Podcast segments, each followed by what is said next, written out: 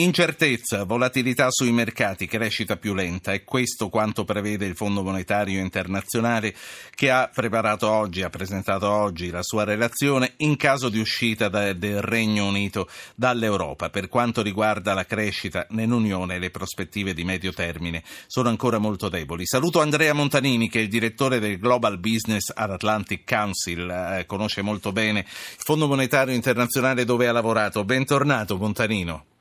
to Buonasera a lei, spero che mi sentite bene. La sentiamo perfettamente. Io eh, l'ho chiamata chiaramente per parlare di Brexit, per parlare delle questioni economiche, perché lei è di questo che si occupa, però volevo da lei, prima di cominciare, un commento su, sul fatto gravissimo che è successo oggi. Una deputata proprio per le sue posizioni contro l'uscita della Gran Bretagna, una deputata laburista, è stata uccisa per la strada a coltellate e a colpi di arma da fuoco a Leeds. Eh, si arriva a questi livelli nella campagna elettorale?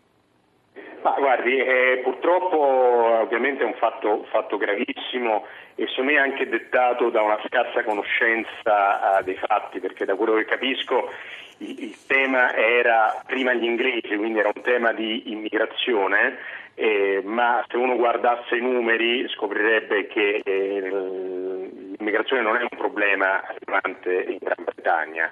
Eh, se posso solo darle due numeri molto semplici, all'inizio degli anni 2000 arrivavano ogni anno circa 180.000 nuovi immigrati in Gran Bretagna non provenienti dall'Europa e non provenienti dai paesi diciamo, ex colonie, quindi India e Pakistan.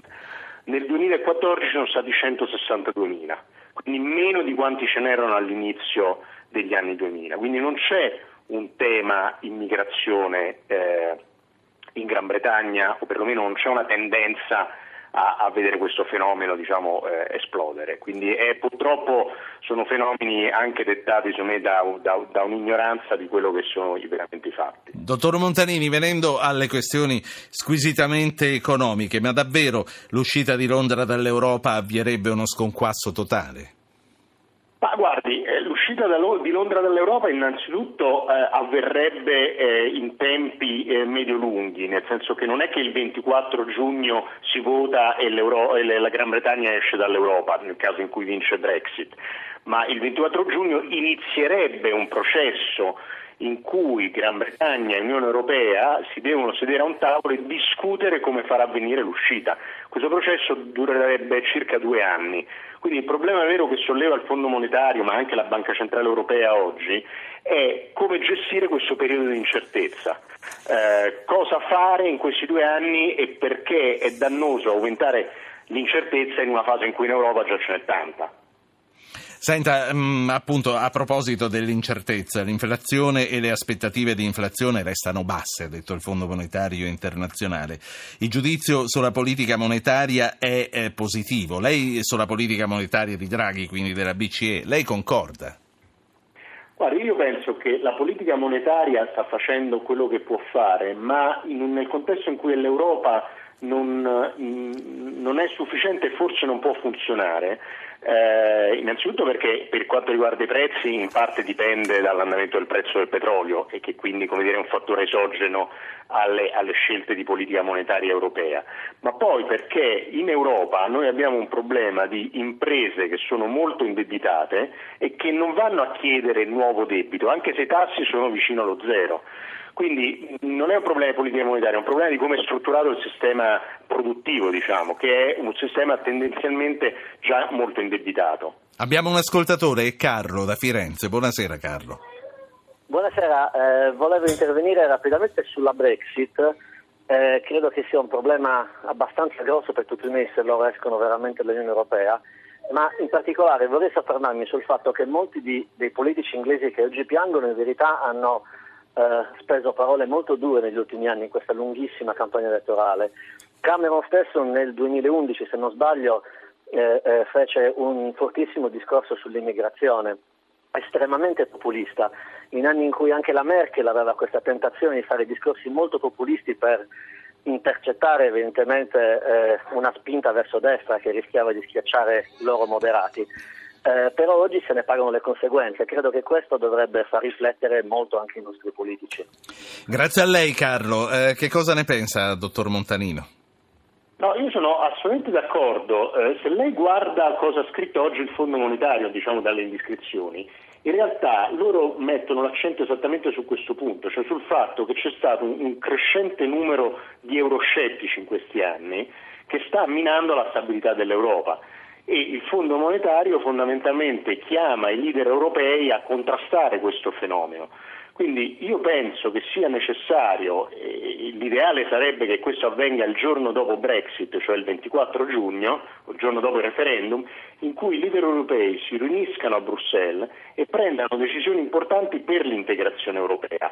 Quindi gli eurobond per i migranti, gli eurobond per la crescita, eh, il completamento di una serie di iniziative che si stanno trascinando da troppo tempo come l'unione bancaria, cioè fare tutta una serie di passaggi che mostrino sì. ai cittadini che l'Europa può creare diciamo, condizioni per... Dottor Montanino, il suo telefono che avevo molto elogiato all'inizio sta cominciando a barcollare. Senta, ehm, faccio parlare, la faccio parlare con Walter da Roma, poi passo ai saluti. Walter, buonasera.